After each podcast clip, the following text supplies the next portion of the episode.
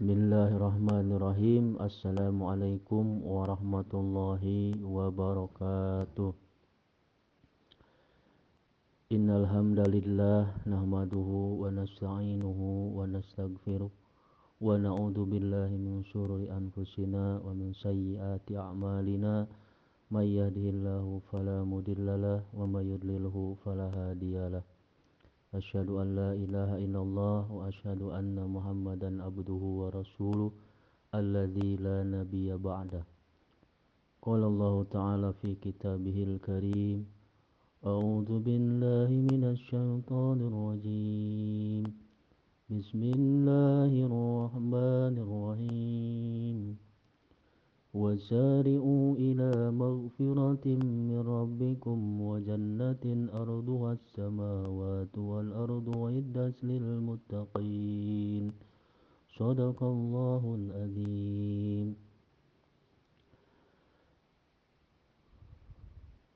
Puji serta syukur marilah kita sama-sama panjatkan kehadirat Allah yang Maha Ghafur karena kudrat dan iradatnya lah Alhamdulillah wa syukru ala ni'amillah. Baraya-baraya Mumtaja bertemu kembali bersama saya di udara. Semoga pertemuan kita mendapatkan ridho dari Allah subhanahu wa ta'ala. Amin ya Allah ya Rabbal Alamin.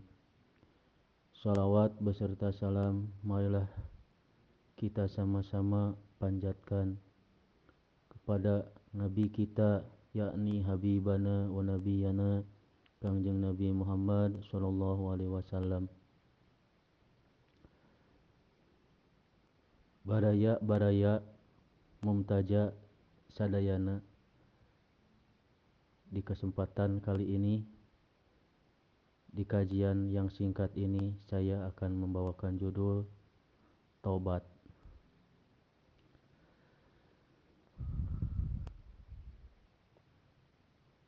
Kesuksesan kebahagiaan seseorang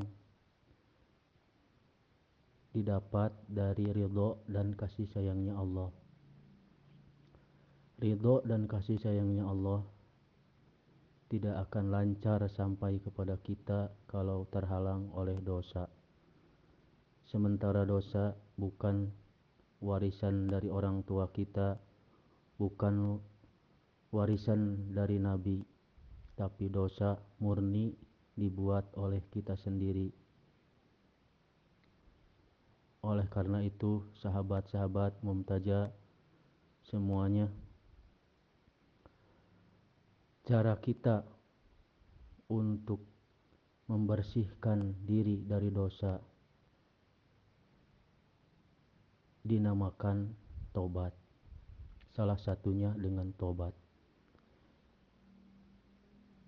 Kalau kita berbicara tentang tobat, pertama-tama kita harus mengetahui pengertian tobat. Yang kedua, bagaimana cara kita tobat. Yang ketiga, kapan waktunya tobat. Yang keempat, jaminan apa yang akan kita dapatkan, keuntungan apa yang akan kita dapatkan dari Allah kalau kita rajin tobat. Yang pertama, kita akan membahas pengertian tobat. Tobat dalam arti sempit dan tobat dalam arti luas. Tobat dalam arti sempit artinya kembali Tobat dalam arti luas kembali kepada jalan Allah, kembali kepada aturan-aturan Allah setelah kita melaksanakan dosa.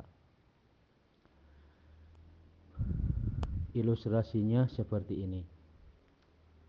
Misalkan kita ingin pergi dari ranca ekek misalkan menuju Cicahem. Sementara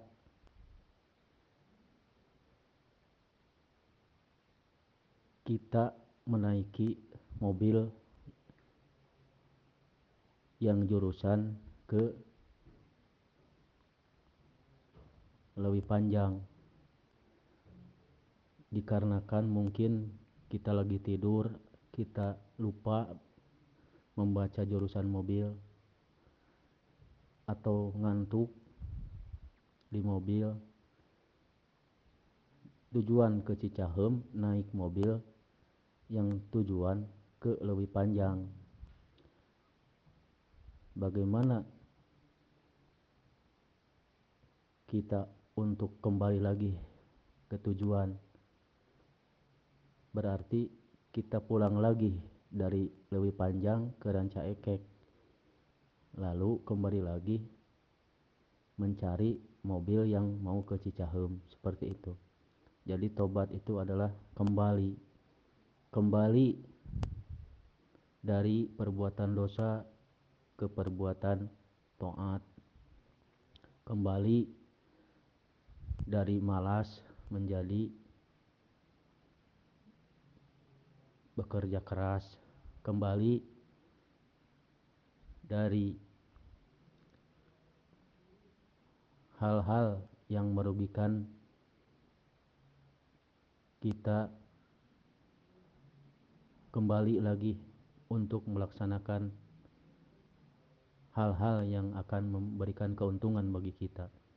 Jadi tobat adalah kembali dari hal yang salah untuk menuju kepada yang Sahabat mumtajah semuanya. Yang kedua, bagaimanakah cara kita tobat.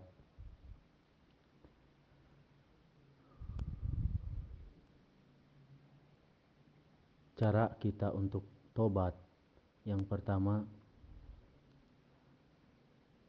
kita mengetahui dan meyakini bahwa yang kita lakukan itu adalah dosa. Kita harus mengetahui ilmu, mempelajari ilmu kebenaran bahwa yang kita lakukan itu adalah dosa. Setelah kita tahu itu dosa, baru kita akan menyadari bahwa kita salah. Jadi, kalau kita mengetahui dan menyadari bahwa perbuatan kita salah, dengan ilmu yang kita miliki, kita akan kembali lagi untuk memperbaiki diri bahwa perbuatan kita itu salah.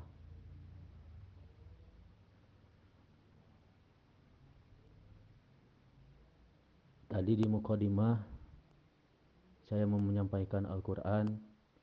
Bismillahirrahmanirrahim. Wasari'u bersegeralah kalian ila magfiratim mirabbikum kepada jalan Allah Subhanahu wa taala.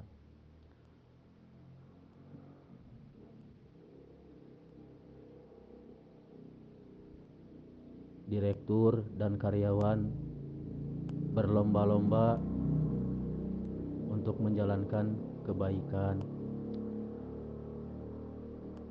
Orang karyawan dan bos bersama-sama berlomba-lomba untuk menjalankan kebaikan.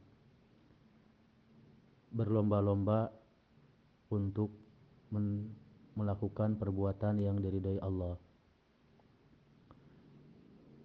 Yang ketiga, kapan waktunya tobat? Tobat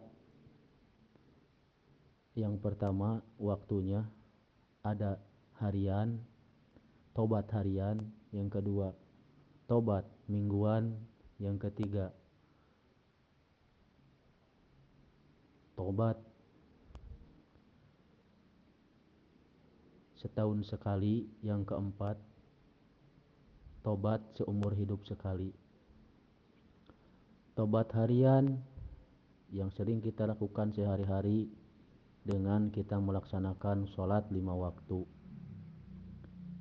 Kenapa sholat lima waktu disebut tobat? Karena di dalam sholat terdapat ucapan-ucapan tobat. Seperti di dalam duduk tasyahud atau duduk iftiros kita membacakan doa Rabbik firli. Itu ucapan tobat. Ampuni saya ya Allah. Di dalam sholat banyak ucapan-ucapan tobat. Yang kita sering dengar yang sering dibicarakan fadilah manfaat sholat sunat seperti sholat duha untuk meminta rizki seperti sholat tahajud untuk menaikkan derajat ke tempat yang mulia seperti contohnya sholat hajat untuk memohon kemudahan dimudahkan dalam urusan. Tapi yang tidak sering kita dengar sholat wajib. Sholat wajib jarang dibicarakan fadilah dan manfaatnya padahal kalau kita melaksanakan sholat wajib duhur, asar, maghrib, isya, subuh kalau diilustrasikan seperti kita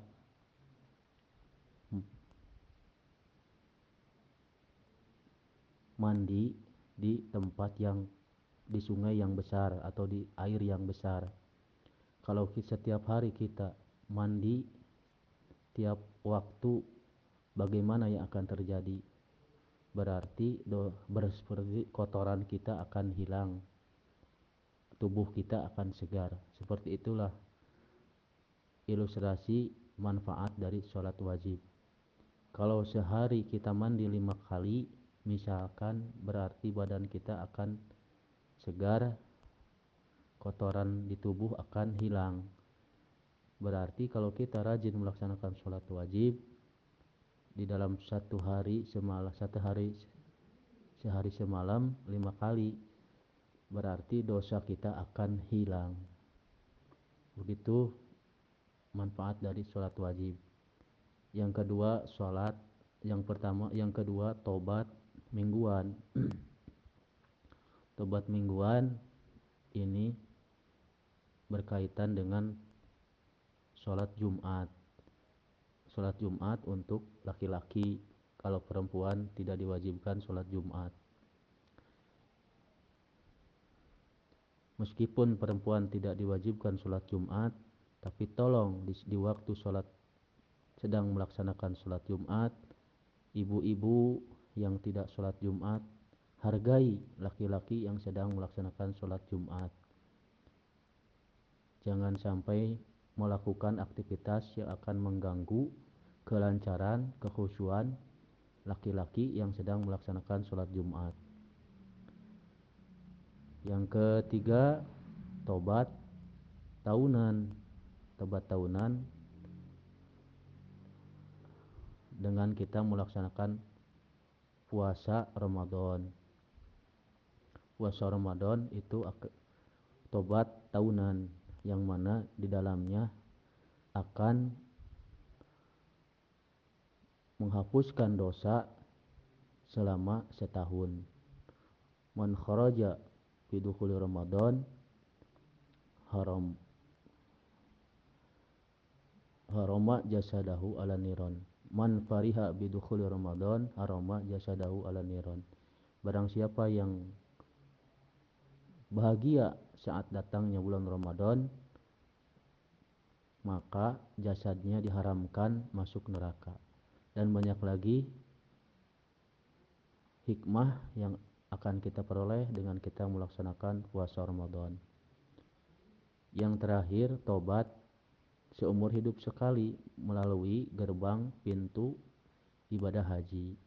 Ini untuk orang yang sudah nisab, yang sudah mampu untuk melaksanakan ibadah haji. Makanya orang banyak berbondong-bondong untuk pergi ke Baitullah dengan berbagai macam cara sampai-sampai rela menjual sawahnya untuk pergi ke Baitullah saking cinta saking mahabbah untuk bertemu dengan Mekatul Mukarramah dan berziarah kepada baginda Nabi Muhammad sallallahu alaihi wasallam. Sebab satu kali kita sholat di Masjidil Haram pahalanya 100 ribu, berbanding 100 ribu rakaat kita sholat di luar bait, baitil di luar Masjidil Haram.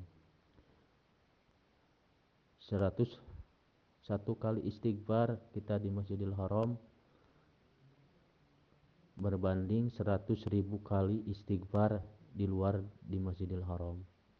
Makanya orang-orang berbondong-bondong untuk melaksanakan ibadah haji selain menjalankan rukun Islam yang kelima mereka terpanggil karena pahalanya yang besar insyaallah baraya-baraya sahabat mumtaja yang sama-sama mengharap ridha Allah yang ke selanjutnya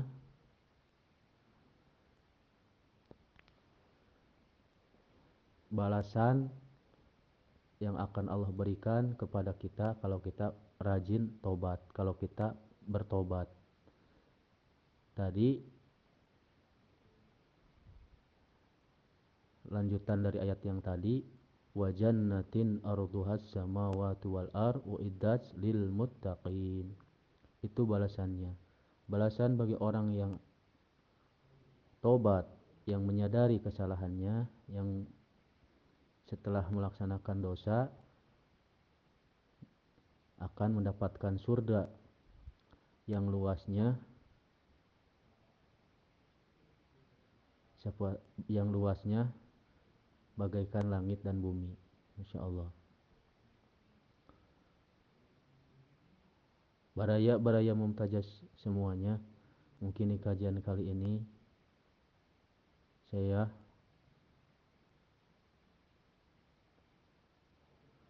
menyampaikan marilah kita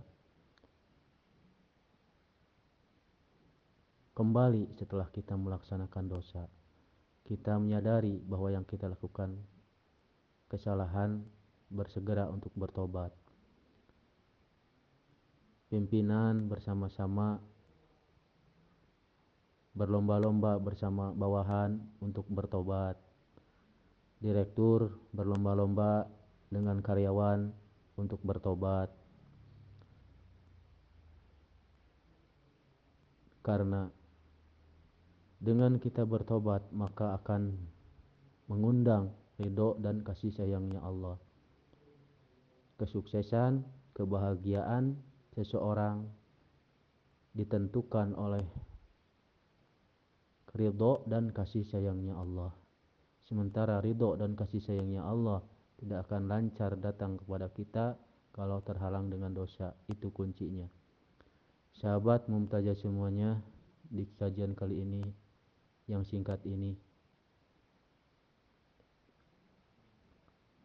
Marilah di akhir kajian ini kita berdoa untuk sama-sama diberikan kekuatan, diberikan hidayah, bisa menjalankan perintah Allah dan menjauhi segala larangannya. Amin ya Allah ya rabbal alamin. Allahumma hadina siratal mustaqim. Allahumma hadina siratal mustaqim. صراط الأنبياء والمرسلين. صراط الأنبياء والmursalin Ya Allah semoga berlimpah